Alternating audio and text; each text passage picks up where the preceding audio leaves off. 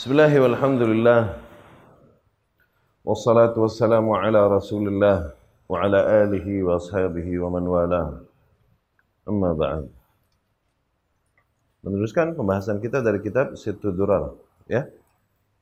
Masih di halaman 22 untuk yang pegang bahasa Arabnya. Masuk ke Tauhid Al-Uluhiyah. Wa huwa ya'ni ifrad Allah bil ibadah. Tauhid uluhiyah maknanya adalah menunggalkan Allah Subhanahu wa taala di dalam ibadah. Lannahu la yajuzu an yu'bada illa al-mutafarridu bima sabaqa dzikruh. Dikarenakan tidak boleh disembah kecuali kepada zat ya yang memiliki seluruh kuasa yang sebagaimana telah kita sebutkan sebelumnya di dalam rububiyah tadi. Fala yusalla wa la yud'a wa la yuzbah illa lahu azza wa jal. Maka tidak boleh dilakukan salat, berdoa, menyembeli kecuali hanya bagi Allah Subhanahu wa taala. Yani tidak boleh melakukan bentuk-bentuk ritual apa pun kecuali lillahi taala. Wala yutafu illa bi baiti. Nah, janganlah kau Janganlah tidak boleh juga dilakukan tawaf kecuali di kecuali di rumahnya, dia ini di Ka di Ka'bah. Tempat lain semulia apa pun boleh nggak ditawafin? Nggak boleh. Wala yustaghatsu bimayyitin wala ghaib. Tidak boleh juga dimintai pertolongan kepada mayit. Oke? Okay? Atau kepada orang yang tidak hadir. Wala yutawakkal illa ala man lahul khalqu wal amru subhanahu. Dan tidak boleh juga Ya, ini tidak ini enggak benar juga. Apabila seseorang bersandar kecuali hanya kepada sesuatu yang memang memiliki semua kuasa dan mengatur semua perkara. Ya. Allah Subhanahu wa taala berfirman, "Fashalli li rabbika wanhar." Maka bersolatlah kalian kepada Tuhanmu dan sembelihlah hanya bagi Tuhanmu. Waqal dan Allah berfirman, "Amman yujibul mudtarra idza da'ahu wa yakshifu su." Siapa lagi yang dapat mengabulkan permohonan orang yang terancam bahaya apabila ia berdoa kepadanya dan menghindarkan darinya keburukan. Waqal dan Allah pun berfirman, "Wa 'ala Allahi fatawakkalu in kuntum mu'minin." Maka hanya kepada Allah lah agar kalian bertawakal. Apabila kalian memang benar-benar beriman. Wala yuhibbu ghairahu kahubbillah. Dan tidak boleh seseorang mencintai makhluk sebagaimana cinta dia kepada Allah Subhanahu wa taala sebagaimana sebesar kadar cinta dia kepada Allah Subhanahu wa taala enggak boleh. Allah Subhanahu wa taala berfirman, "Wa minan nasi man yattakhidhu min dunillahi andadan yuhibbunahum hubbillah." Di antara manusia ada yang menjadikan sekutu-sekutu bagi Allah Subhanahu wa taala dan mereka mencintai sekutu-sekutu tersebut ya sebagaimana mereka mencintai Allah Subhanahu wa taala. Walladzina amanu asyaddu hubban lillah. Adapun orang-orang yang beriman, maka mereka kadar cinta paling besarnya hanyalah kepada Allah Subhanahu wa taala. Al-Imam Ibnu Al-Qayyim rahimahullah berkata, "Wa taral musyrika yukadzibu haluhu wa amaluhu qawla." Maka kalian akan lihat, engkau dapat melihat seorang musyrik, ya, praktek yang dia lakukan itu bertentangan dengan perkataan yang dia katakan. Innahu yaqul. Sesungguhnya lidahnya berkata, La nuhibbuhum kahubbillah. Oh, tidaklah kita mencintai mereka sebagaimana cinta kita kepada Allah. Mereka ini keramat-keramatnya. Yang sunan-sunan dan wali-wali yang mereka keramatkan di kuburan ini. Tidaklah maknanya kita mencintai mereka sebagaimana cinta kita kepada Allah. Wala nusawwihim billah. Tidaklah maknanya kita menyamakan mereka dengan Allah. Katanya begitu. Kata mereka nih. Thumma yaghdab lahum wa liharmatihim. Tapi yang ada, kaum musyrikin tersebut marah, membela kuburan-kuburan dan keramat-keramat itu. Ketika apa? Di, diingka, ketika diingkari. A'zam mimma yaghdab lillah. Lebih marah daripada ketika mendengar hak Allah dilanggar. Maka hakikatnya mereka lebih cinta siapa coba? Ketika mendengar seseorang mempersekutukan Allah, dia santai aja. Tapi ketika mendengar seseorang menghina keramatnya, dia ngamuk sejadi-jadinya. Tuh, maka hakikatnya lebih cinta siapa dia? lebih cinta batu nisan. Yatabash bihi sayyama idza dzukira anhum ma laysa fihim min ighathati lahafan wa kashfil kurabat wa qada'il hajat. Tuh. Dan mereka lebih pede, lebih optimis, keoptimisan datang pada hati mereka Ketika disampaikan kepada mereka yang datang dari keramat-keramatnya itu. Yani ente mendatangi tempat itu insya Allah masalah ente bakalan beres nih penyakit ente sembuh nih warung ente oh Allah banjir. Dan langsung hadir optimisme di dirinya. Tapi ketika disampaikan kepadanya, insya Allah Allah akan memperbaiki. Insya Allah Allah akan menyembuhkan. Dia nggak seoptimis itu tuh, hatinya. Dia lebih bersandar kepada siapa pada hakikatnya kalau gitu. Iya kan? Padahal itu adalah hal-hal yang tidak mampu dilakukan kecuali hanya Allah oleh Allah Subhanahu wa taala. Itu udah syirik di uluhiyah dan di rububiyah akhirnya. Ya? Annahum albab baina Allah wa baina ibadih. Mereka meyakini bahwasanya keramat-keramat tersebut adalah pintu antara Allah dengan hamba-hambanya.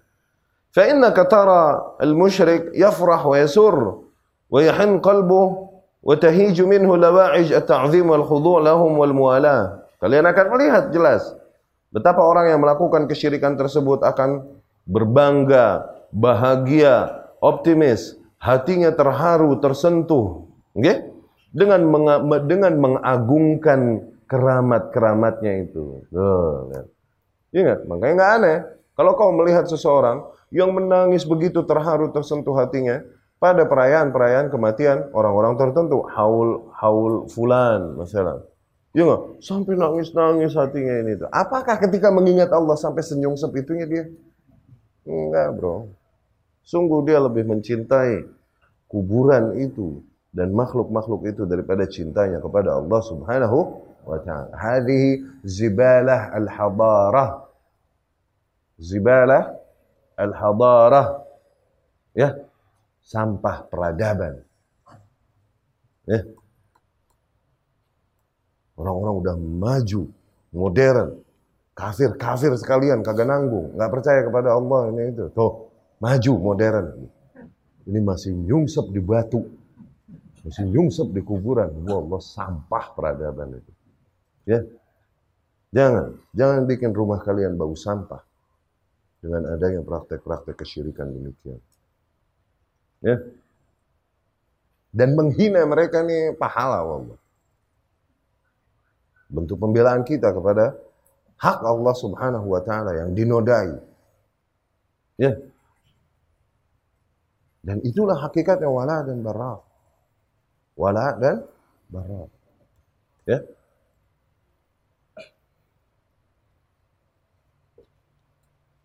Wa idza dzakarta Allah wahdah, apabila kau sebutkan kepada mereka tentang Allah, wa jarradta tauhidahu, lahiq lahiqat lu lahiqathu wahsyatun wa dhiqun wa haraj. Apabila kau sampaikan kepadanya tentang kuasa Allah, bahwa Allah akan menyelesaikan insyaallah Allah akan menyelesaikan permasalahanmu. Absyir, Allah akan menyembuhkan hati. Maka kau akan temui hatinya begitu sempit dan begitu bete, bete dia dan tetap pesimis dia. Tuh.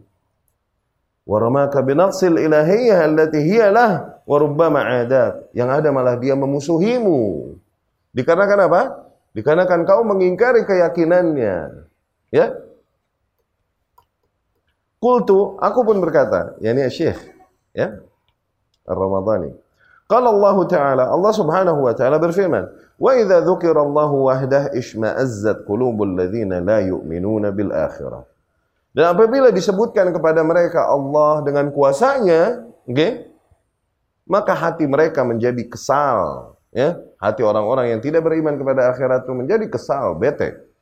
Wa idza dzukira alladziina min duni, namun apabila disebutkan kepada mereka Lata, Uzza, Hubal, juga idhum yastabshirun. Uh, langsung optimis nih. Iya. Wa qala Allah Ta'ala dan Allah Subhanahu wa taala berfirman, Qul id'ul ladzina za'amtum min dunillah. Katakanlah, yani katakanlah Muhammad, wahai Muhammad kepada mereka yang yang yang disembahnya selain Allah Subhanahu wa taala. Berdoalah coba kepada hal-hal tersebut. La yamlikuna mithqala dzarra fis samawati wala fil ard. Sungguh sekutu-sekutu mereka itu tidaklah memiliki apa pun, kalaupun hanya sebesar biji atom. Tidak di langit, tidak di bumi, tidak memiliki kuasa apa pun. Wa ma lahum fihima min syirk, wa ma lahum fihi min zahir. Mereka nggak memiliki syirk sekutu. Mereka juga nggak memiliki penolong wala tanfa'u syafa'ah indah dan tidak juga bermanfaat syafaat kelak nanti di sisinya illa liman adzinalah Kecuali bagi mereka yang Allah izinkan. Ya. Wa minal futuhat allati fataha Allah biha ala Ibn al-Qayyim inda hadhihi al-ayah. Nah, di antara makna-makna yang Allah bukakan kepada Al-Imam Ibn al-Qayyim Jauziyah rahimahullah di dalam mentafsirkan ayat ini, yakni tafsiran dan penjelasan yang sangat ajib dari Ibn al-Qayyim rahimahullah. Beliau berkata rahimahullah, "Al-musyrik innama yattakhidh ma'budahu lima ya'taqidu annahu yahsulu lahu bihi minan nafa." Seorang musyrik dia menjadikan sesuatu yang dia ibadahi itu pasti dikarenakan dia meyakini akan mendapatkan manfaat dari apa yang dia ibadahi. Gitu dong. Berarti kan? Ya kan? Nah. Wa naf'u la yakunu illa mimman fihi khislah min hadhil arba. Sementara manfaat tidaklah bisa datang kecuali dari suatu zat yang memiliki empat sifat ini. Bisa jadi dia seorang penguasa, raja yang mem, yang, yang yang yang dia memiliki apa yang diinginkan hambanya atasnya. Ya. Atau dia kalaupun bukan raja, minimal syarikan fil mulk, minimal selevel raja, okay? koleganya raja. ya, Fa'ilam yakun syarikan, oke lah katakan bukan koleganya raja. Minimal dia mu'inan wa zahiran. Ya? Orang yang dapat menolong, sesuatu yang dapat menolong atau membantu si raja tersebut. Fa'ilam yakun mu'inan wa zahiran. Tentu tidaklah dia penolong atau pembantu yang memiliki kedekatan dengan raja tersebut karena syafi'an indah minimal dia orang yang memiliki syafaat di sisinya yakni dia bisa jadi channel kepada raja tersebut. Tuh, ada empat kemungkinan itu.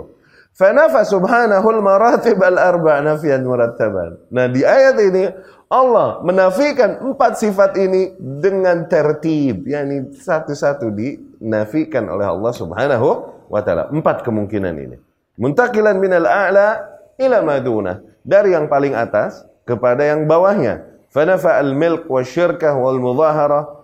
Allah menafikan kepemilikan. Allah menafikan kepersekutuan. Allah menafikan pembantuan dan Allah menafikan syafaat, yakni channel. Oke? Okay? Allati yadhunnuha al-musyrik. Yang ini semua dikira diyakini oleh seorang musyrik. Wa athbata yang ada Allah hanya menebas, menegaskan satu hal, syafa'ah la nasiba fiha musyrik. Yaitu syafaat yang benar. Yang musyrik tidak kebagian jatah di situ wahiyya syafa'ah biiznih yaitu syafa'ah hanya dengan izin Allah Subhanahu wa taala. Fakafa bihadhihi al-ayah nuran wa burhanan wa najatan. Maka cukuplah ayat ini sebagai cahaya, sebagai penerang, ya, sebagai penyelamat, tajridan li tauhid untuk memurnikan tauhid, wa qat'an li usul syirk. Cukuplah ayat ini untuk memutus semua akar kesyirikan wa muaddahu liman aqalaha bagi mereka yang memahaminya. Ya. Qultu, aku pun berkata, wa kaunul musyrik la nasiba fi syafa'ati syafi'in. Dan keberadaan seorang musyrik yang enggak mendapatkan syafaat apa pun? Okay? Enggak mendapatkan jatah syafaat apa pun dari makhluk-makhluk yang kerap dapat memberi syafaat, ma'lum min nususin kathira. Ini semua dapat kita simpulkan dari banyak yang nas. Minha, di antaranya adalah Perkataan Nabi sallallahu alaihi wasallam li Abi Hurairah kepada Abu Hurairah, perkataan Nabi kepada Abu Hurairah, wa qad sa'alah di mana Abu Hurairah bertanya kepadanya, "Man as'adun nasi bi syafa'atika ya Rasulullah?" Siapa manusia yang paling beruntung mendapatkan syafaatmu kelak nanti wahai Rasulullah? Qal, Rasul pun berkata, "As'adun nasi bi syafa'ati man qala la ilaha illallah khalisan min qalbi." Orang yang paling bahagia, beruntung mendapatkan syafaatku kelak nanti adalah mereka yang berkata la ilaha illallah tulus dari dalam hatinya. Tuh. Maka orang yang musyrik tidak ada peranan ini dan kelak mereka tidak mendapatkan jatah syafaat apa pun dari makhluk-makhluk yang Allah izinkan syafaat pada mereka. Tuh. Natijah al-i'rad an tauhidil mursalin. Ya. Efek dari berpaling ya dari tauhid tauhidnya para rasul. Ya, tauhidnya para rasul. Yani dari nilai tauhid yang dibawakan oleh para rasul. Qala Syekh Muhammad Khalil Harras rahimahullah. Ah, Syekh Muhammad Khalil Harras termasuk ulama kibar yang menjadi lajnah di Saudi. Oke? Okay? Ya, dia Azhari, dia seorang ulama Azhar Mesir. Muhammad Khalil Harras. Ya. Bukan Syekh Ibn Baz rahimahullah termasuk orang yang sangat menggunakan jasa Syekh Khalil Harras rahimahullah. Abdurrahman Al-Fabi, Syekh Khalil Harras, yani ulama-ulama salafiyah yang datang dari Mesir dan akhirnya menjadi kibar ulama yang ada di negeri Haramain, Mekah dan Madinah. Ya. Syekh, nah, kalau ditanya syarah akidah wasitiyah terbaik, syarah Syekh Khalil Harras. Buat penuntut ilmu, syarah akidah wasitiyah kontemporer yang paling baik yang direkomendasikan para ulama adalah syarah Syekh Khalil Harras. Cuman berat mesti menguasai bahasa Arab itu. Karena banyak diuraikan di situ dari sisi gramatikal bahasa Arab juga sebelum masuk ke mak. Nah, gitu ya. Untuk yang nggak bisa bahasa Arab, ya rasain dah. Gitu. Nah,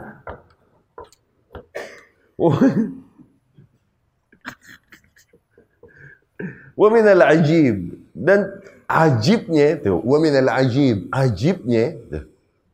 Lihat ya Wa minal ajib anna haula al-asyairah ajibnya nih yakni mengagumkannya nih, hal yang mengagumkan adalah ketika mereka tuh golongan asyairah, asyairah ya nih, asy'ari. Oke? Okay?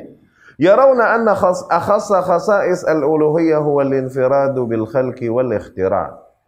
Mereka berpendapat bahwasanya akhas khasa'is yakni spesialnya uluhiyah, spesialnya Tuhan yang disembah, titik paling spesial.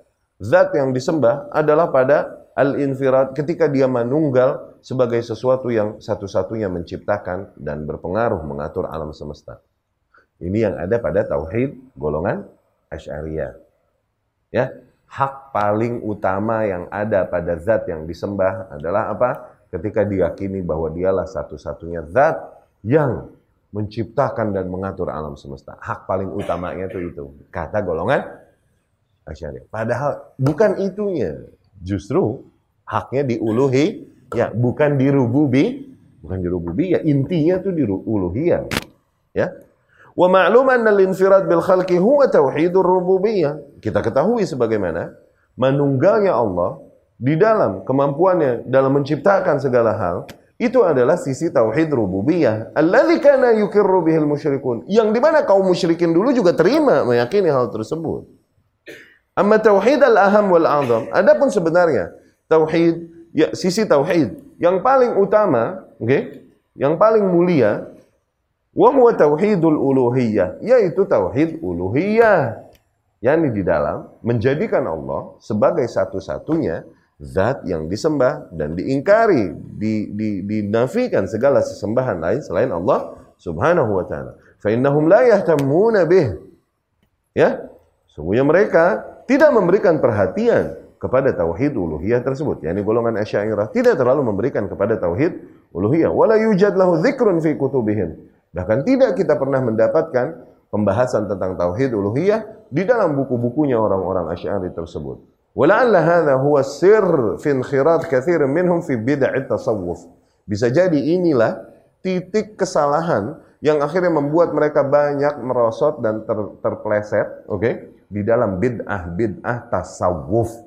Wa iqraruhum lil wasail syirkiyah yang membuat mereka akhirnya membenarkan, menegaskan, membenarkan dan membela perkara-perkara atau hal-hal yang bisa menjadi wasilah kesyirikan seperti mengagungkan tempat-tempat keramat atau individu-individu yang dikeramatkan.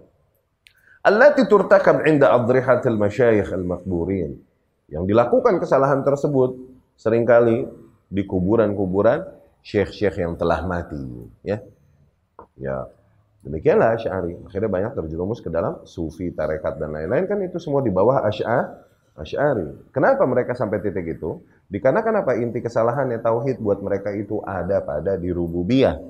Intinya hak Allah yang paling utama adalah tauhid rububiyah buat mereka itu. Akhirnya banyak padahal tauhid rububiyah mah tidak bisa menyelamatkan seseorang dari keabadian di neraka. Sebagaimana kita ketahui, kaum musyrikin juga terima tauhid rububiyah mah. Tapi tetap mereka diabadikan oleh Allah di neraka. Kenapa?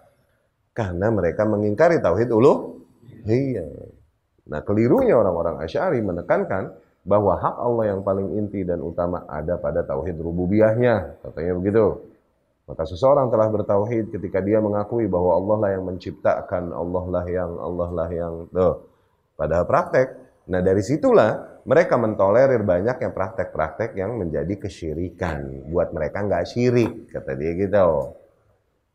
Ya, buat mereka nggak syirik. Kenapa hati mereka meyakini Allah yang menciptakan, menyelamatkan, menyembuhkan, mensukseskan, menghinakan, memuliakan Allah. Mereka meyakini itu. Tuh. Katanya mah, ditolerir lah praktek-praktek kesyirik, syirikan. Kultu wa hadhihi mulahadhah alim azhari. Tuh. Ini demikianlah kesimpulan dari seorang ahli ilmu Azhar, yakni al, al Azhari ini yakni lulusan Al Azhar, Azhari dibilangnya begitu. Ya. Seorang ahli ilmu lulusan Azhar khabirun bil kaum yang sangat memahami kondisi kaumnya, yakni kaum muslimin yang ada di Ma di Mesir. Fadhkur dhalik. Maka ingatlah hal tersebut. Ya. Tauhidul asma was sifat. Kemudian tauhid asma was sifat. Yakni al-iman bi kulli ma wasafa Allah subhanahu bihi nafsahu wa samma. Yani keimanan atas segala hal yang Allah sifati dirinya sendiri dan menamai dirinya dengan nama-nama tersebut. Kita mengimani Allah sebagaimana Allah sifati dirinya dan namai dirinya. Oke? Okay? Atau sebagaimana disebutkan Rasulnya Shallallahu Alaihi Wasallam. Itu asma was sifat. Ya. Jadi asma was sifat itu tauqifi, nggak boleh tebak-tebakan. Tahu Tauqifi yakni datangnya dari Allah dan Rasulnya demikian. Ya. Ketika Allah dan Rasulnya tidak menyebutkan demikian, maka jangan. Gitu. Kayak Allah Subhanahu wa taala Kayak yang pernah kita bahas di akidah wasitiyah. Ingat gak? Golongan Asy'ariyah dan Maturidiyah mensifati Allah dengan kidam. Kidam yang ini yang paling awal, qadim. Gitu ya? Iya gak? Benar gak Allah adalah zat yang paling awal? Secara bahasa benar gak? Benar. Tapi menamai Allah qadim, Allah nggak pernah menyebutkan qadim. Tidak juga Rasul pernah menyebutkan bahwa Allah qadim. Mensifati Allah dengan kidam, itu sifatnya kidam. Qadim, zatnya, individunya. Ya, ini nggak pernah disebutkan di Quran, tidak juga di sun, Maka tidak boleh kita menamai Allah, mensifati Allah dengan ki, you know, di wujud kidam baqa mukhalafatu. Itu kan? Itu tauhidnya dia ya, apa asma wa sifatnya dia kan begitu. Sifat tuh Iya kan? Tahu nggak lo ngaji nggak waktu kecil? Ah, main gundu doang sih lo, main layangan, bahlul.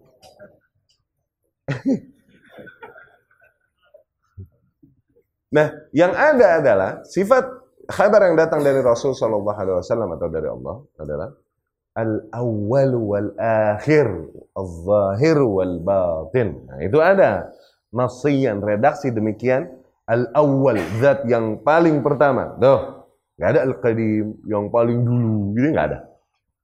Kalaupun maknanya sama nggak? Etak-etaknya kan?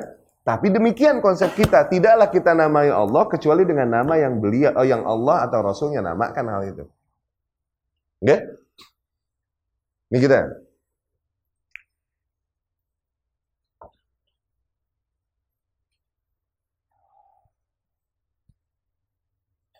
Jadi boleh nggak namai Allah dengan Wishnu atau Brahma? Wishnu artinya creator, pencipta. Tapi boleh nggak kita manggil Allah? Nah. Paham? Ya? Ini kekeliruan orang ya, tidak memahami akidah Islam. Nah, kemudian bergelut dengan akidah non-muslim. Akhirnya dia sendiri terjerumus ke dalam banyak kesalahan kesalahan ya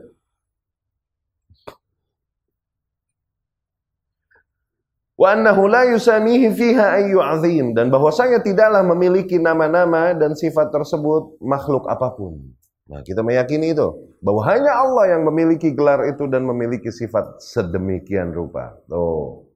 Tidak ada makhluk yang sama dengannya di dalam gelarnya atau di dalam di dalam sifatnya itu yang sangat sempur, sempurna. Wa kadza tanzihuhu an kulli aib. Yang termaksud yang termasuk makna asma wa sifat adalah membersihkan Allah Subhanahu wa taala dari semua bentuk aib. Liannahu subhanahu qad tafarrada bi nu'util jalali wal kamal. Dikarenakan Allah Subhanahu wa taala manunggal di dalam sifat-sifat yang mulia dan sempurna tersebut. Taqaddasa an sifatin nakas wal mithal. Allah tersucikan dari sifat-sifat yang negatif dan dari kesamaan yang ada pada zat lain. Tersucikan Allah dari itu. Enggak ada. Laisa kamitslihi enggak ada yang sama satu hal pun dengannya. Enggak ada yang serupa. Wa ala hadza yajibu ala kulli muslimin an yuthbita li rabbih jami'a ma wasalahu mimma athbatahu li nafsihi fi kitabih. Maka dari situ wajiblah atas seorang atas setiap muslim untuk mengisbat, menetapkan pada Tuhannya semua hal yang datang kepadanya dari apa yang Allah Subhanahu wa taala sebutkan di dalam kitabnya. Au ala lisani a'rafil khalqi bihi rasuluhu Muhammad sallallahu alaihi wasallam atau melalui lisan makhluk yang paling mengenalnya yaitu rasulnya Muhammad sallallahu alaihi wasallam thubutan yaliku bihi subhana dengan cara menetapkan yang layak bagi Allah Subhanahu wa taala. Liannahu la syabiha lahu wa la sami. Dikarenakan tiada zat yang serupa dengannya, tiada zat yang setanding dengannya. Wahwal mukhbir inda an nafsihi qailan. Dan ialah zat yang menghabarkan tentang sifat dirinya sendiri. Seraya ia berkata laisa kamitslihi syai'un. Tidaklah mirip dengannya satu hal pun. Wa samiul basir. Dan dia adalah zat yang maha mendengar lagi maha melihat.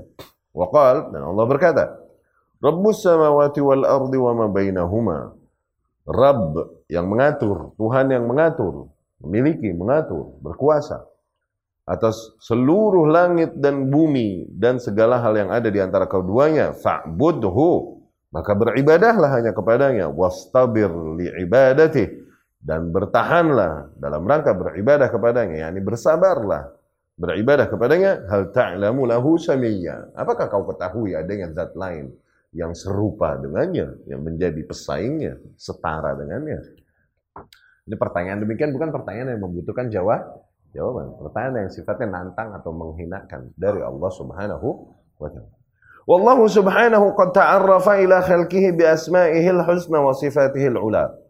Allah telah memperkenalkan dirinya kepada para makhluknya dengan nama-namanya, asma'nya dan dengan sifatnya yang mulia allati ja'a dzikruha fi kitabihi wa sunnah rasulih sallallahu alaihi wasallam. Yang telah disebutkan di dalam kitabnya atau di dalam sunnah rasulnya sallallahu alaihi wasallam.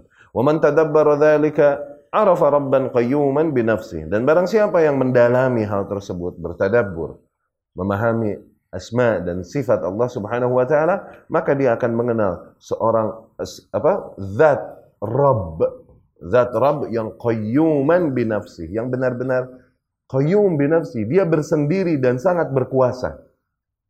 Ya? Muqiman li ghairi. Yang dialah yang memberikan, memberikan kuasa kepada yang makhluk-makhluk yang lain. Ya? Dia sangat berdikari, tidak membutuhkan yang lain dan dialah yang memberikan apa? kuasa justru kepada yang la, yang lain. Ghaniyan an kulli ma siwa. Zat yang sangat tidak membutuhkan hal lain selainnya. Wa kullu ma siwahu faqirun ilaih. Yang ada justru semua hal selain Allah sangat membutuhkan Allah. Mustawin ala arshihi fawqa jami'i khalqihi. Dia bersemayam di atas arsy-Nya, di atas seluruh makhluknya. Tuh, mustawin. Nah, ini ada kusut dikit karena ribetnya bahasa Indonesia. Beristiwa artinya bersemayam. Oke? Okay? Bersemayam itu duduk di atas dan yang lain di bawahnya. Anda ini bersemayam di hadapan kalian. Nih bersemayam, kalau diterjemahkan bersemayam. Ada makna duduk, iya gak? Sebenarnya di antara makna istiwa yang empat, nggak ada kata-kata duduk. Semuanya bersifat pokoknya berada di atas. Nggak ada kabar dari Allah, nggak juga dari Rasulnya bahwa Allah ya jelisu, Allah duduk, nggak ada. Jadi bersemayamnya Allah gimana? Iya bersemayam yang sesuai dengan zatnya yang sempurna. Udah. Wallahu di atas. Udah. Kalau diterjemahkan bersemayam secara mana? Duduk di atas tuh. Ada duduknya bahaya gak? Nah, bahasa Indonesia kurang kaya untuk menerjemahkan bersem, untuk menerjemahkan beristiwa. Paling dekat bersemayam. Ribetnya di sini. Akhirnya diterjemahkan bersemayam. Karena bersemayam mengandung kata du, duduk. Enggak pernah Allah bilang Allah duduk. Allah duduk di atas ngeliat makhluk. Gak ada itu. Sebenarnya ya, asal difahami, asal difahami. Ini kadang ya la yukallifullahu nafsa illa. Banyak yang kita membaca terjemahan, membaca makna istiwa dan kita terapkan uruf kita istiwa seperti apa. Gitu kan? Ya, dia ber, beristiwa di atas arsnya, di atas seluruh makhluknya. Yara wa yasma' Ia senantiasa melihat dan mendengar. Wa yarda wa yaghdab. Ia mencintai, ia pun bisa murka. Wa yuhibbu wa yubghid. Ia bisa mencintai, ia pun bisa membenci. Yudabbiru amra mamlakatihi. Ialah yang mengatur semua perkara kerajaannya. Wa huwa fawqa arshihi mutakallimun amirun nahin dan ia berada senantiasa di atas arsy berbicara, memerintahkan, melarang, yursilu rusulahu ila aqtari mamlakatihi bikalamihi.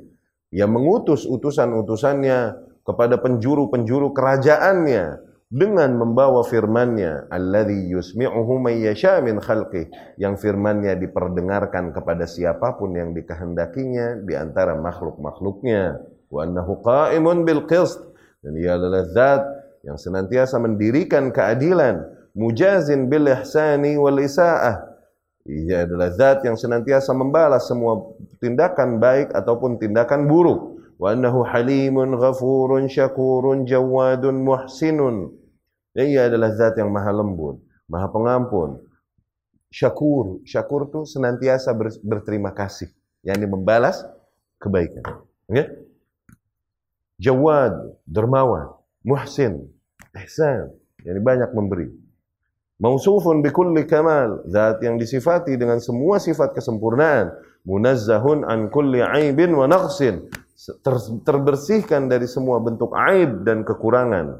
Wa annahu la mithla lahu, tiada hal yang serupa dengannya. Yashhadu hikmatuhu fi tadbiri mamlakatihi. Kaifa yuqaddir maqadirahu bimasyiatihi. Yang menjadi saksi atas hikmahnya di dalam mengatur kerajaannya adalah sebagaimana dia mentakdirkan takdir-takdir makhluknya dengan kehendaknya. Ghaira mudadah li'adlihi wa ikmatih. Semua itu takdirnya tidaklah bertentangan dengan keadilannya dan hikmahnya, kebijaksanaannya.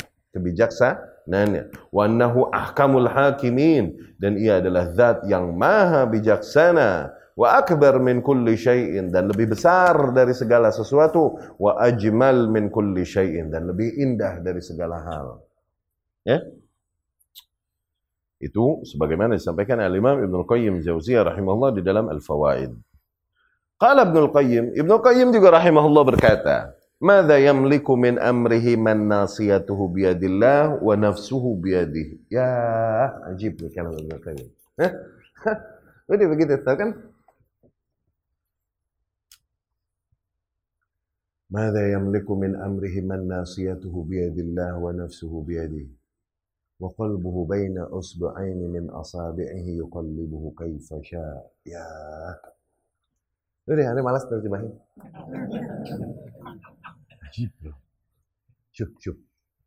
Apa yang dapat dilakukan oleh seseorang yang nyawanya dan jiwanya berada di tangannya, di tangan Allah.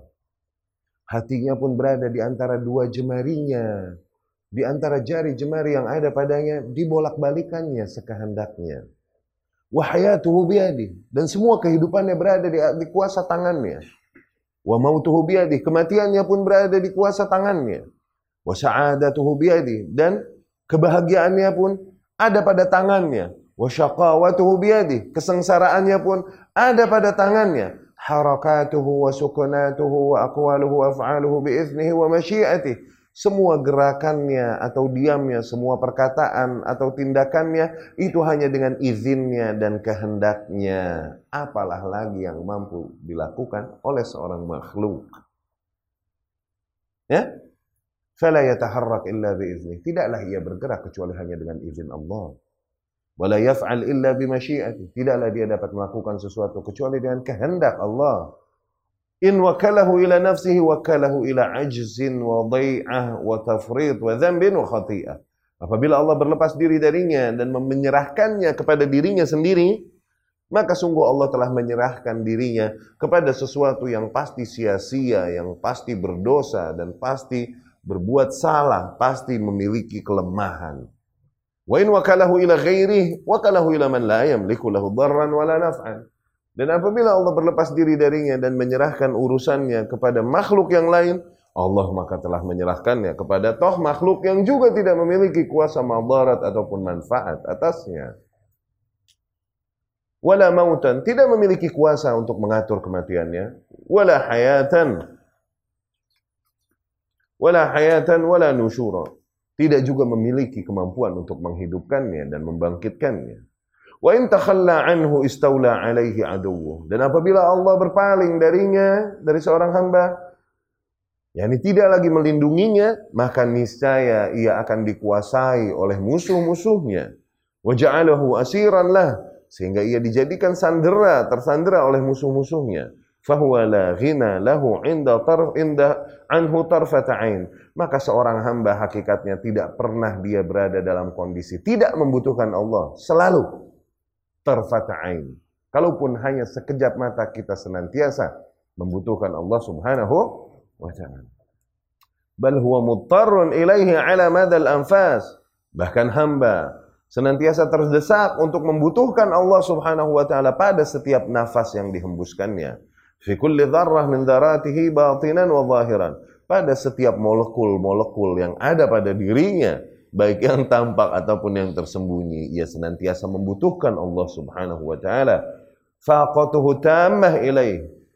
Kefakirannya, kebutuhannya itu sempurna hanya kepada Allah Subhanahu wa taala. Wa ma'dzalik fahuwa mukhtalifun anhu mu'ridun anhu. Namun setelah semua itu masihlah hamba tersebut mengingkarinya berpaling darinya yatabaghadu ilaihi bima'siyati mendatangkan murkanya dengan melakukan maksiat-maksiatnya. Ma'syiddatu darurah ilaihi min kulli wajh padahal hamba tersebut sangat membutuhkan Allah Subhanahu wa taala dari segala sisi kehidupannya.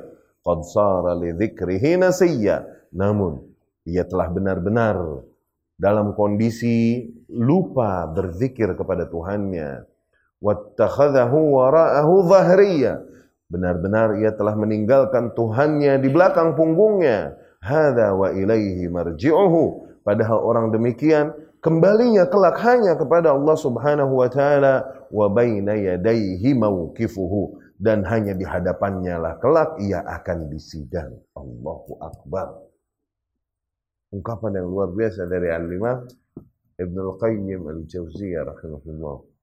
Ya. Ana terjemahin tuh hilang indahnya wallah. Apalagi dengan bahasa aneh yang berantakan. Ya. Hilang. Kalau kalian memahami bahasa Arab, kalian memahami indahnya itu. Sebenarnya. Anda terjemahkan tadi itu, akhirnya hilang indahnya. Sebenarnya mah berkurang kadar keindahannya. Ya. Wa huwa subhanahu izzati wal. Dan ia zat yang maha suci yang memiliki seluruh keperkasaan, kekuasaan, kemenangan Jami'ul khalqi fi ghayatil dhulli wa nihayatil faqr. Semua makhluk berada dalam kondisi sehina-hinanya di hadapannya dan berada dalam kondisi sebutuh-butuhnya kepadanya.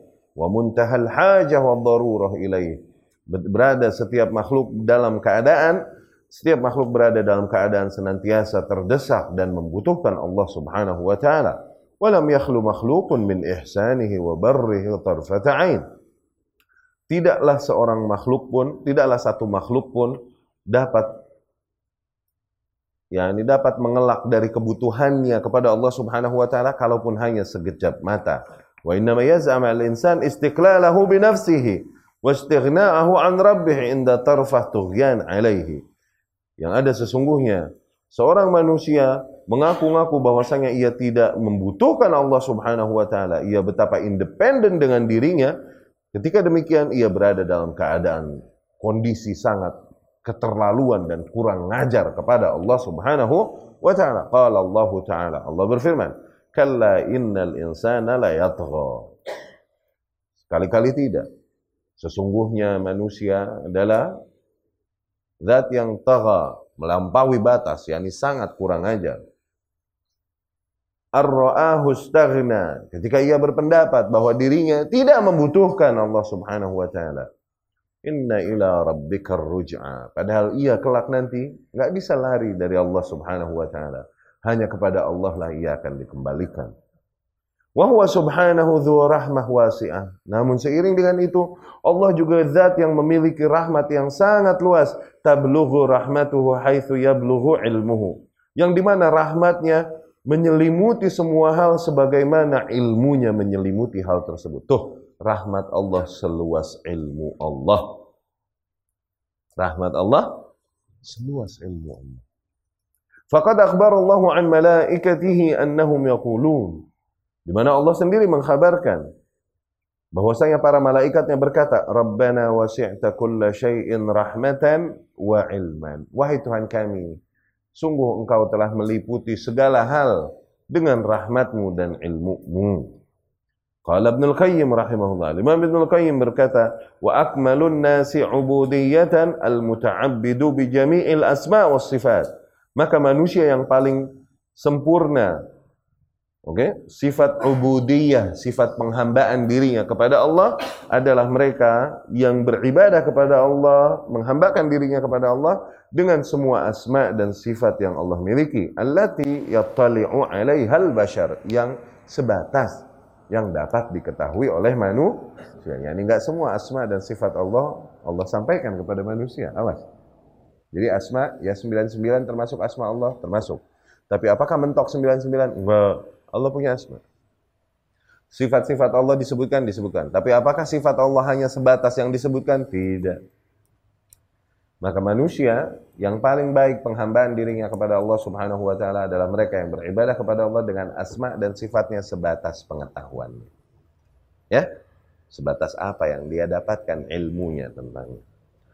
Wa bihadza fassara ba'd ahli ilmi qaula Rasulullah sallallahu alaihi wasallam. Dari sinilah sebagian ahli ilmu mentafsirkan perkataan Rasul sallallahu alaihi wasallam, "Inna lillahi ta'ala tis'ah wa tis'ina Sesungguhnya Allah Subhanahu wa taala memiliki 99 nama. Mi'ah illa wahida. 100 kurang satu. Man ahsaha dakhalal jannah. Barang siapa yang menghitungnya, maka ia akan masuk surga. Qala Ibnu Qayyim aidan, Ya, maknanya adalah sebagaimana Ibnu Qayyim jelaskan, ihsa'ul asma wa husna al-husna menghitung asmaul husna wal ilmu biha dan memahaminya dengan ilmu aslun lil ilmi bi kulli ma'lum itu adalah sumber dari segala ilmu. Oh, sumber semua ilmu yang membawakan maslahat bagi manusia adalah tauhid asma was sifat. Sebutkan ilmu apa pun social, ekonomi, biologi, apa pun itu semua sumbernya ada pada tauhid al-asma wa sifat. Psikologi, semuanya. Ya, semua sumbernya, usulnya ada pada asma dan sifat.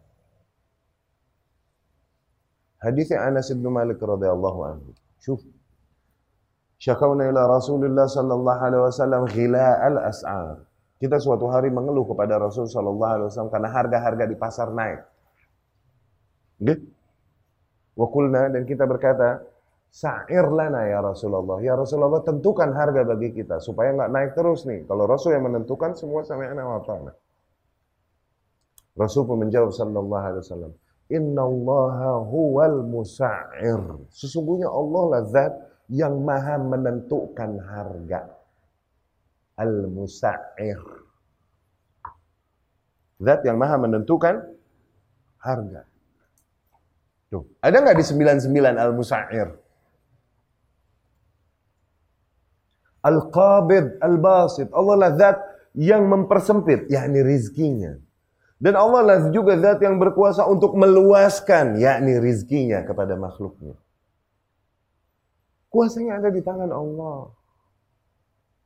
Ya, di sini untuk orang yang beriman membaca hadis demikian, ya, ditekankan apa? Tauhid rubuh, tauhid rububiyah. Kita nggak peduli harga mau semahal apa, dolar mau setinggi apa, mau rupiah sejeblok apa enggak. Rizkiku telah diatur oleh Allah. Sehingga seorang salaf berkata, Ana la ubali hatta law kanat habbah qamh bidirham atau bidinar. Aku nggak peduli. Kalaupun sebutir gandum harganya satu dinar, oke? Okay? Kebayang nggak mahal? Sebutir gandum sedinar, aku nggak peduli. Alayya an a'budu rabbi kama amarani. Tugasku hanya untuk terus beribadah kepada Tuhanku sebagaimana dia perintahkan aku. Wa alaihi ayyarzuqani kama wa'adani. Dan tugas Allah untuk terus memberikan rezekinya kepadaku sebagaimana as he promised me. Sebagaimana dia telah janjikan padaku. Tuh, tauhid rububiyah. Mau harga semahal apa lagi? Kalau emang nggak dibagi rizki, nggak dapat. Kalau emang dibagi rizki, dapat. Nggak ada urusan sama harganya berapa. Sekaya-kayanya manusia, kalau dia dibagi rizki, enggak dibagi rizki sama Allah Subhanahu wa taala untuk menghendaki hal itu, maka dia tidak akan dapatkan sekaya-kayanya manusia. Iya kan? Semiskin-miskinnya manusia, tapi kalau Allah rizkikan hal itu kepada dia, maka enggak ada manusia yang bisa menghalanginya. Tuh, haji. Sekaya-kayanya manusia pengen haji, kagak bisa-bisa. Kenapa? Allah enggak takdirkan dia untuk ha? Semiskin-miskinnya manusia. Hah? Tahu-tahu dapat jatah haji dan dia berangkat. Dengan haitsulah. Jadi semua ini nggak bergantung pada angka. Nih, kita membaca hadis mahalnya harga, oke? Okay? Dari sisi ini tauhid rubuh. Ya. Tapi ada sisi lain. Ternyata ini adalah sebuah usul dari ilmu ekonomi ya, akhi. Oke? Okay? Naik turunnya harga di pasar.